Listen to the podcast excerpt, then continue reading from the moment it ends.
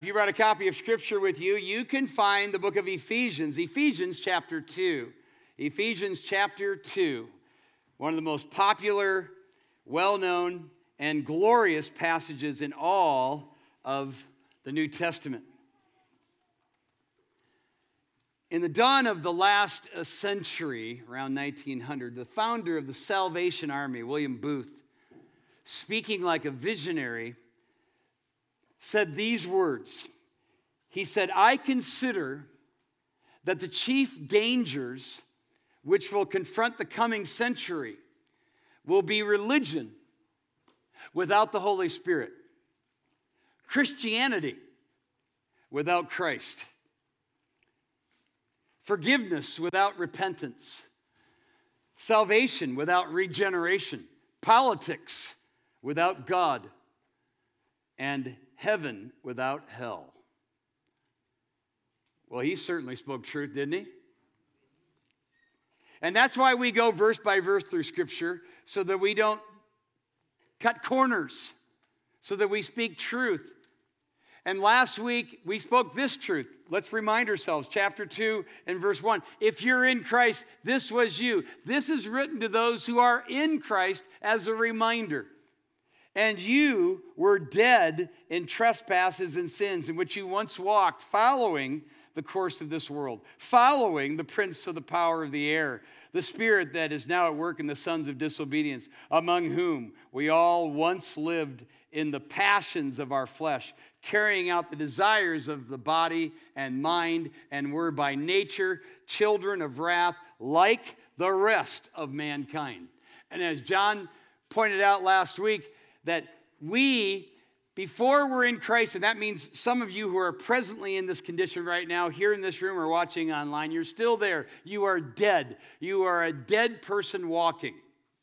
But just because you're dead, as was so well pointed out, doesn't mean you're not animated, doesn't mean you're not passionate, doesn't mean you're not following something. You're following the world, you're following Satan, you're following the desires of your own flesh. What an indictment. And as we've been going through the book of Ephesians, Jason reminded us uh, uh, several weeks ago remember who you are, right? I then followed up by reminding you remember whose you are.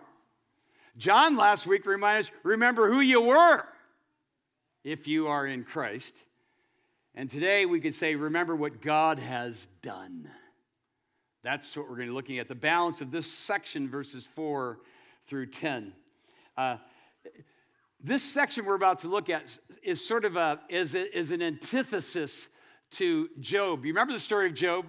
In the second act of Job, uh, Satan is allowed to have at Job. And if you remember in story, staccato like uh, fashion, there are four different messengers come, one back to back, all bearing horrible information. Job, all your cattle were killed. Job, all your produce was wiped out. Job, all your sheep are done. Job, all your camels are, and by the way, all the servants around him are dead too. And oh, by the way, a tornado just hit the house and your kids are all dead. This passage here, it's just, I mean, if you read that, you, you can't you can't get around the emotion of it all. But this is like the opposite, the very opposite, because after this indictment that the first three verses John looked at last week lays down of those who are outside of Christ, children of wrath, he says, But God, but God, be rich in mercy, but God, who's rich in mercy because of his great love in which he loved us. But God, who's rich in mercy because of his love in which he loved us, even when we were dead in our trespasses. But God, being rich in mercy because of his great love in which he loved us, even when we were dead in our trespasses. But God, being rich in mercy because of the great love in which he loved us, even when we were dead in our trespasses, made us alive in Christ. But God, being rich in mercy, because of his great love in which he loved us, even when we were dead in our trespasses, made us alive in Christ. By grace are you saved.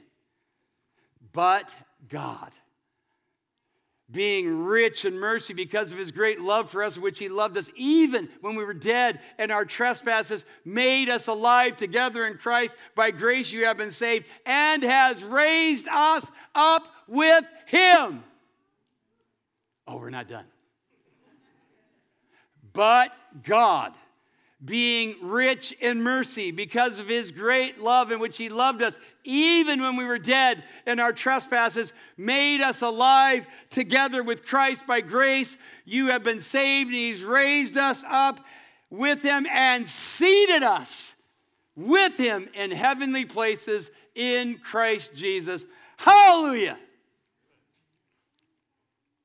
This cavalcade, this, this avalanche of truth, of grace that we just sang about, is the greatest turning point in all of Scripture.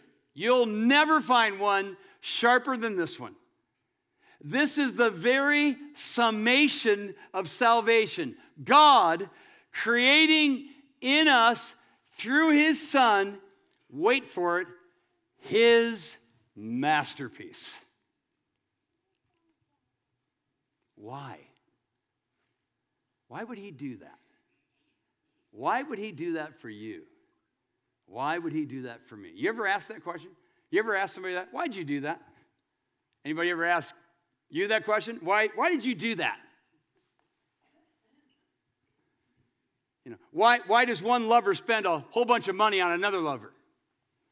Why does a parent spend a ton of money on their kid? Why does an entrepreneur sacrifice capital by investing in his business?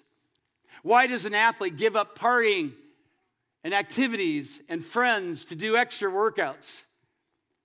The answer to all of those questions and a thousand more like him, all the answer always starts with two words. So that. So that.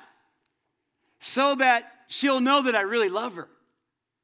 So that my kids will be successful so that my business will thrive, so that I might become a champion.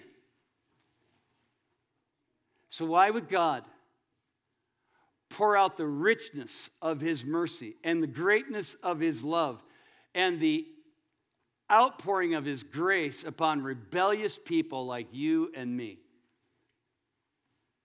So that, right here, so that in the ages to come, in verse 7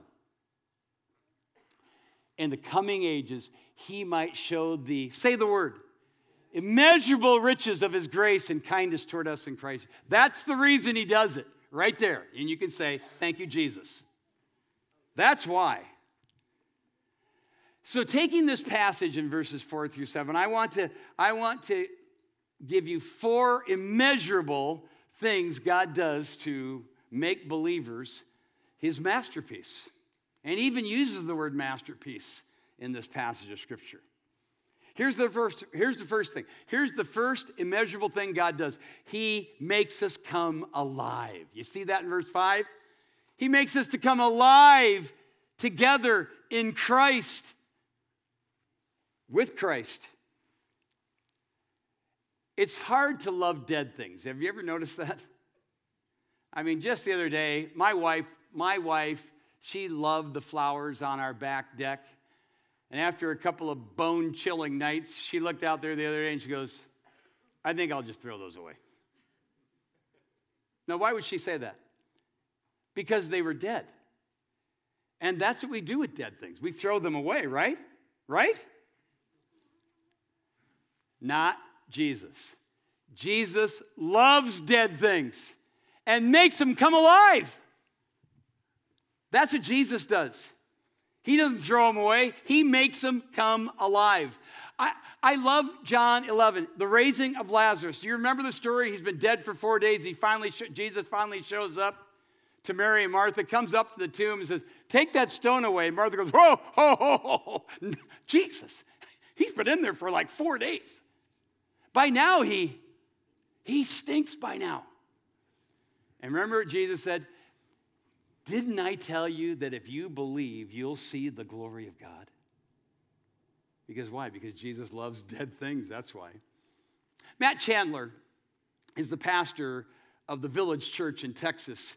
and uh, large, large church, and he's a, he's a prolific author and speaker, and he's very well known in conservative evangelical circles. But in part, one of the sermons that made him well known was a sermon he told where he was younger, much younger. He told this, he told about being younger himself and uh, just himself just kind of getting going in his own walk with God. He went to this uh, evangelistic meeting uh, for young people, and he brought a friend with him. And the, this gal had been abused, and she had been involved in lots of sexual immorality. She was just really, really just a broken person.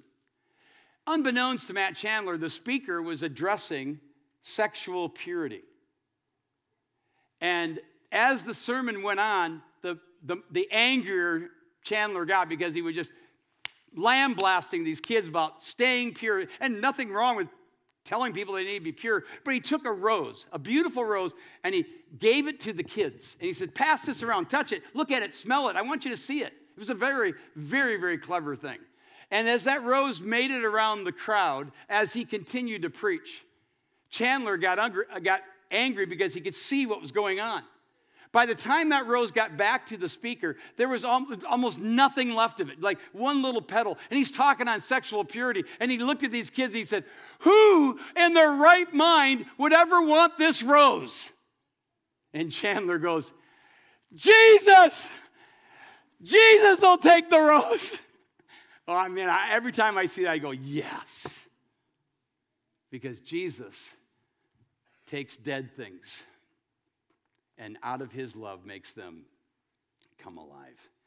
And so, verse 5 says, By grace you have been saved. And that's what it means to be saved. Being dead, you come alive. By the way, the word saved is the word sozo in verse 5. It's the same word in verses 8 and 9, where we, we know this. You've memorized it. For by grace you've been saved. Same word, saved tense, perfect tense. The, the perfect tense is a, is a past action that has a continuous result. In other words, if you are saved by the grace of God, that will never change. You are safe and secure in Christ Jesus. For by grace you have been saved through faith. And this is not of your own selves. It is the gift of God because grace, by definition, is a gift. It's not a result of works. Why? So that you can't boast about it. That's why. We have nothing to boast about. Salvation is purely an act of God's grace. The cause of salvation is grace.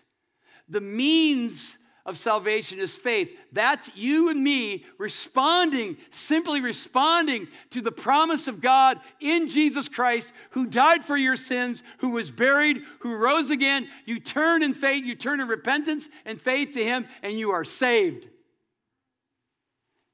The cause of salvation is grace. The means of salvation is faith, and the result of salvation is you come alive. Amen? Now, I'm in my 24th year here. And but for all of our time, I've always sat right where my wife is sitting right now, right in the second. It used to be pews here. We always sat in the second one. When we replaced it with chairs, did the same thing. But we always sat in that second row right there. And our son John, he would sit there and be just slumped over like this. Every once in a while, his mom would pinch him. He'd sit up a little straight. But there was a gal, and she'll enjoy this. I won't tell you who it was, who always sat right behind us. And she just she'd get so mad at him. She'd come to me, Pastor, you preach these rich messages. He doesn't even seem to care. And I looked at her. I, he, she goes, I just want to bop him. And I thought, well, you can bop him all you want. He's not going to respond. He's dead. He's dead. Just like some of you are dead right now. It doesn't matter what I say. I could do cartwheels up here. It wouldn't do any, make any difference to you. You're dead. Spiritually dead. And last I checked, dead people don't respond unless God puts life in them. And that's what Jesus is really, really good at. And how thankful that one day God got a hold of that dead kid and made him alive. Amen? You come to Jesus, he makes you alive. Okay? So, these immeasurable things, the second immeasurable thing that God does to believers to make him his masterpiece is he raises us up from the dead. You see that there? Verse 6 and raised us up with him. He's raised us up with him. Have you ever noticed in the, you, as you study the life of Jesus, Jesus never attended a funeral that he didn't break up? I mean, dead people just always came alive when he was there. Every time he made dead people come, uh, come alive, he didn't just make them come alive, he raised them up. Remember the story of Jairus' daughter? You can find that in Mark's gospel. She's dead. Jesus doesn't just make her come alive. The Bible says he takes her by the hand and he raises her up. And therein you have a picture of what he does with you and with me when he saves us. This is exactly what he does. Pray the prayer works when life, we, you, you say, Well, I prayed a prayer. That is, I don't care what prayer you prayed. If you didn't repent and trust Jesus, you have no life. We know it works when, when life is the result. The deadness is gone, the lights come on. You don't just wake up, you get up because you've been raised. I had the joy of meeting with a bunch of guys early in the morning, six o'clock every Friday morning, with a bunch of military dudes that are one by one coming to Jesus. It's exciting. A couple of them are going to get baptized in this service next week, so hold your horses. And uh, so one of them, I, one of them, I said to him, I said here, you know, about a month ago, I said, yeah, he'd heard me preach, he'd heard testimonies, he'd been in Bible studies, he's hearing truth. I asked him, I said, when are you going to trust Jesus? He said, look, I don't want to.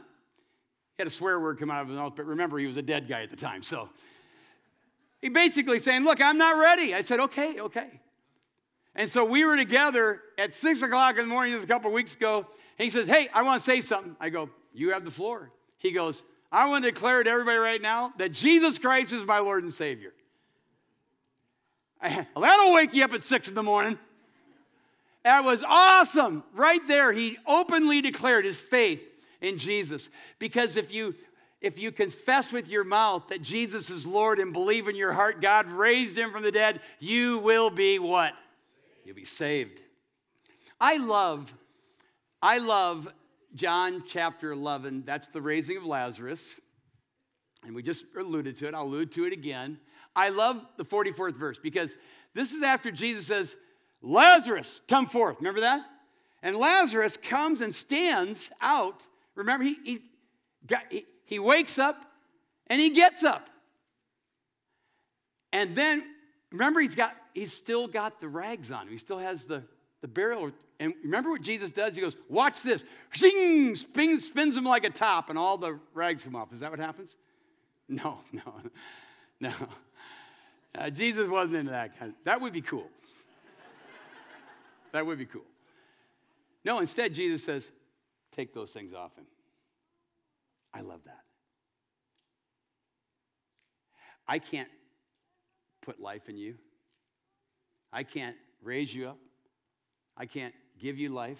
Only Jesus can do that. But I can help you take off your grave clothes. That's what discipleship's all about. That's my job.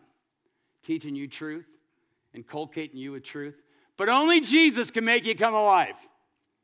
Only He can raise us up. Praise the Lord that He, he can and He does.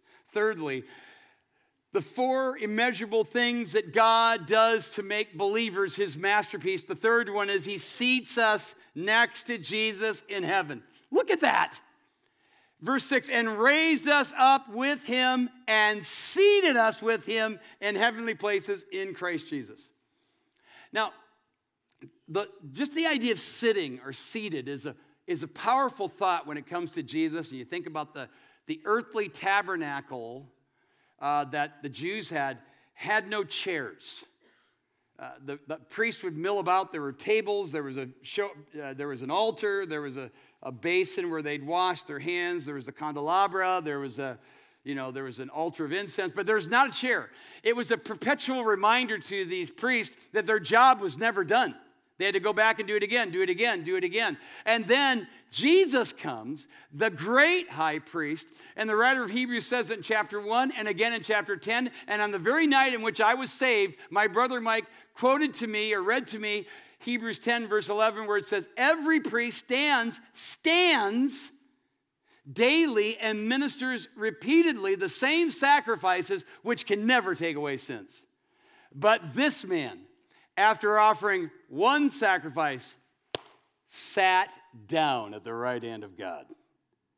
When you sit down, the job is done, it's over. And Jesus Christ has done it all. Our great high priest is seated in heaven, interceding for those who will come to him by faith. And here's the deal we get to sit with him. We get to sit with them. Look what he said. Look what it says again. He's raised us up and seated us, aorist tense, past tense, with him. It's as if it's already been done. It's there. It's a done deal. If you know Christ, you're already seated with him, positionally speaking. The year before COVID, uh, my wife and I are Cub fans. We took some friends that were Royals fans down to Kansas City for a Cubs versus Royals game. I actually bought the tickets in May. The game wasn't until August. But from that day that I reserved those tickets, that seat was mine. And that's exactly the idea here. Listen, if you're in Christ, you're as good as there. Amen.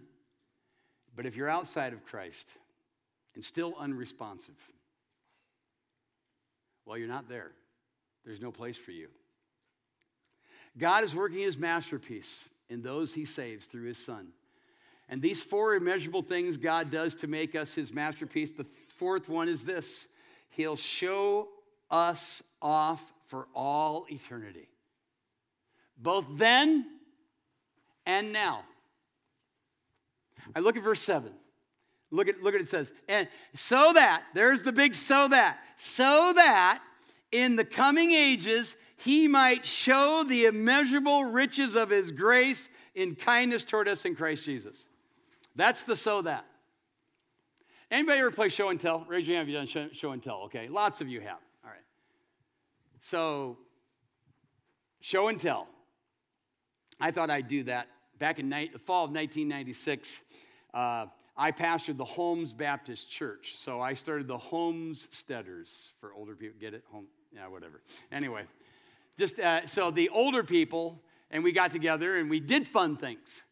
So on this night, I said, okay, I want everybody, it's gonna be a show and tell night. We're gonna do it just like you did when you were kids. These guys were all 60, these, well, 70s, 8, they were older and they came, they brought it all. They brought their jewelry, they brought their coin collection, they brought their, they, one guy brought his knives, uh, yarn, the, you know, the post book sticker things, ladies, whatever. They did their show and tell. And they were just having a blast. And finally, one of them says, Well, Pastor Pat, where is your show and tell? And I said, I thought you'd never ask. And I walked up to the stage and opened up the door, and out came Marilyn Swanson, my brand new fiance. And they went crazy. They went nuts. They started clapping and cheering because they were the first, besides our family, that got to hear about this. They just went nuts. It was the ultimate show and tell. And we had a blast. And they loved her, just like you do. Now, social media has taken show and tell to a whole new level. Would you agree?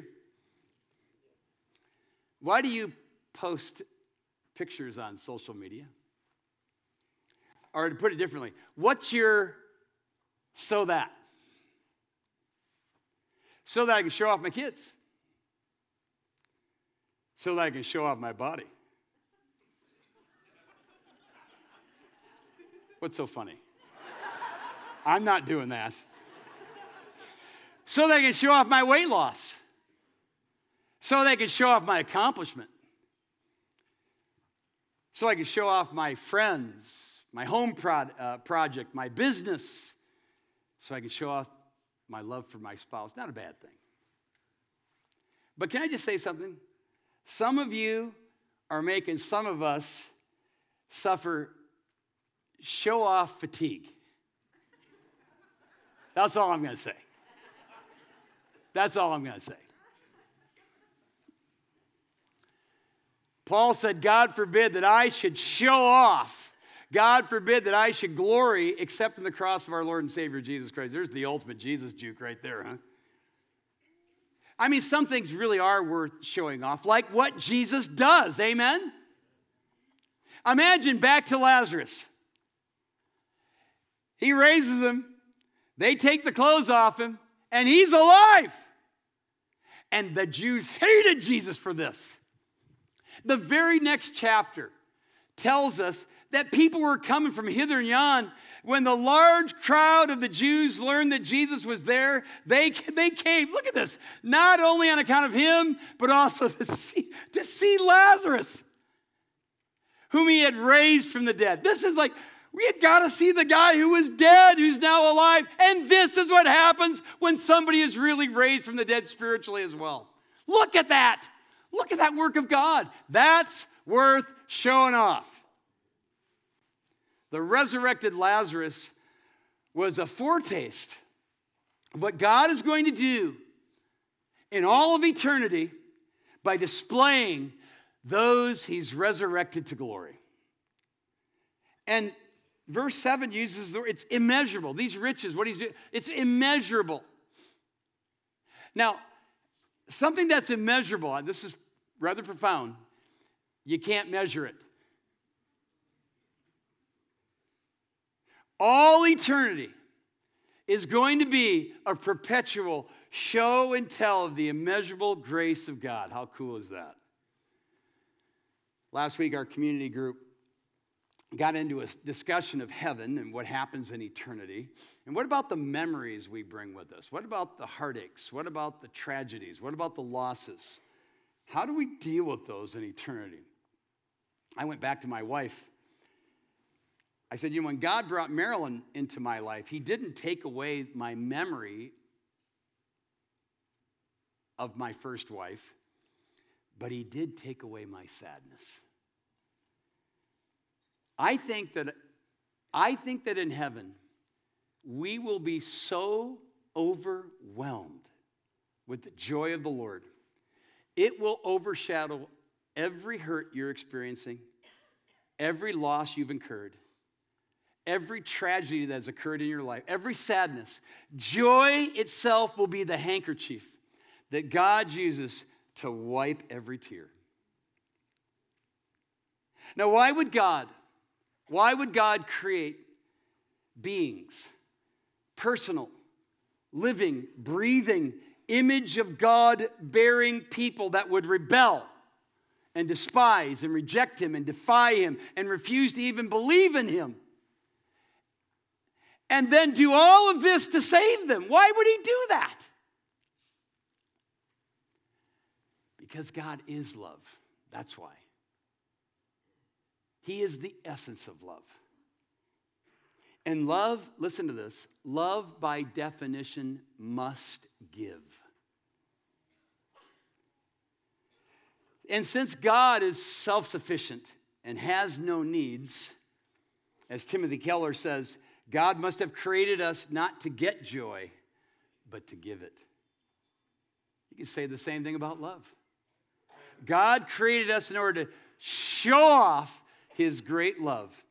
And he did it when he first sacrificed his own son on the cross. He doesn't have to prove his love for you or for me anymore. Amen? Christ died on the cross for you and for me. That is the evidence of God's love. God demonstrated his love for us, in that while we were yet sinners, Christ died for us. And so, for all eternity, in a sense, that will be a continual praise of the, of the great love of God. Then and now. You see, God isn't waiting until heaven to put his masterpieces on display. If anyone's in Christ, they're what? New creation. New creation. Old things are passed away, all things have become. He does this every time he saves someone, he puts them on display. Look at verse 10. For we are his workmanship, we are his literally work of art. The Greek word is poema. We get our word poem from this word. And it's only used one other time in all the New Testament, this word. We are his work of art, we are his masterpiece. Created in Christ Jesus for good works that God foreordained that we should walk in them. Amen? The only other time that word is used is in Romans 1, verse 20, where God uses his creation, his great creation, his masterpiece in creation, albeit now tainted by sin, as a drawing card, something that causes people to be drawn to him. Even his eternal Godhead is, is on display, Romans 1 says, and uses this word. We have some friends right now that are in Athens, Greece, and, and they were at the Parthenons, Parthenon just the other day. Uh, there are many architects and engineers that consider the most perfect structure in the world to be the Parthenon. Architectural and engineering masterpiece. But God does one better when He saves you. If God's creation was a masterpiece, His new creation is an even greater masterpiece. And He's still doing it every time He saves someone. Every time He takes those of you still dead in your trespasses and your sins and makes you alive in Jesus. You then become God's masterpiece, his work of art. Jesus, listen to this. Jesus has gone before us. And he's saving a seat for those of you who get your ticket in advance. Let's pray. God, we thank you we thank you for your amazing grace. We thank you for your incredible goodness. We thank you for your rich mercy. We thank you for your great love. Thank you for being the master of masterpieces. Thank you, Lord, for doing what only you can do take dead people and not just bop them on the head, but change them in their hearts and make them come alive. Lord, there are people in this room right now as I pray that are still dead. You know who you are. You've not been responsive to spiritual things ever in your life. Oh, you might not be slumping down in the chair, but you might as well be. You're religious, but you're not righteous. You have the lingo, but you don't have the Lord. You're not saved.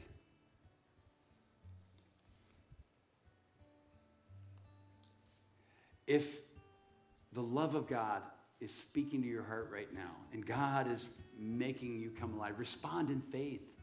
Respond in faith. Believe the promise of God that He'll save you if you believe on the Lord Jesus Christ. Repent of your sin, believe the gospel. And for those of us, Lord, who are in Christ, what a great reminder today of your immeasurable kindness to us. Help us to go in humility and great joy, demonstrating on our own individual easels your glory in our lives so that others might be drawn to you until the day we sit with you, Lord Jesus, and enjoy your company forever. We ask in your name. Amen. Let's stand.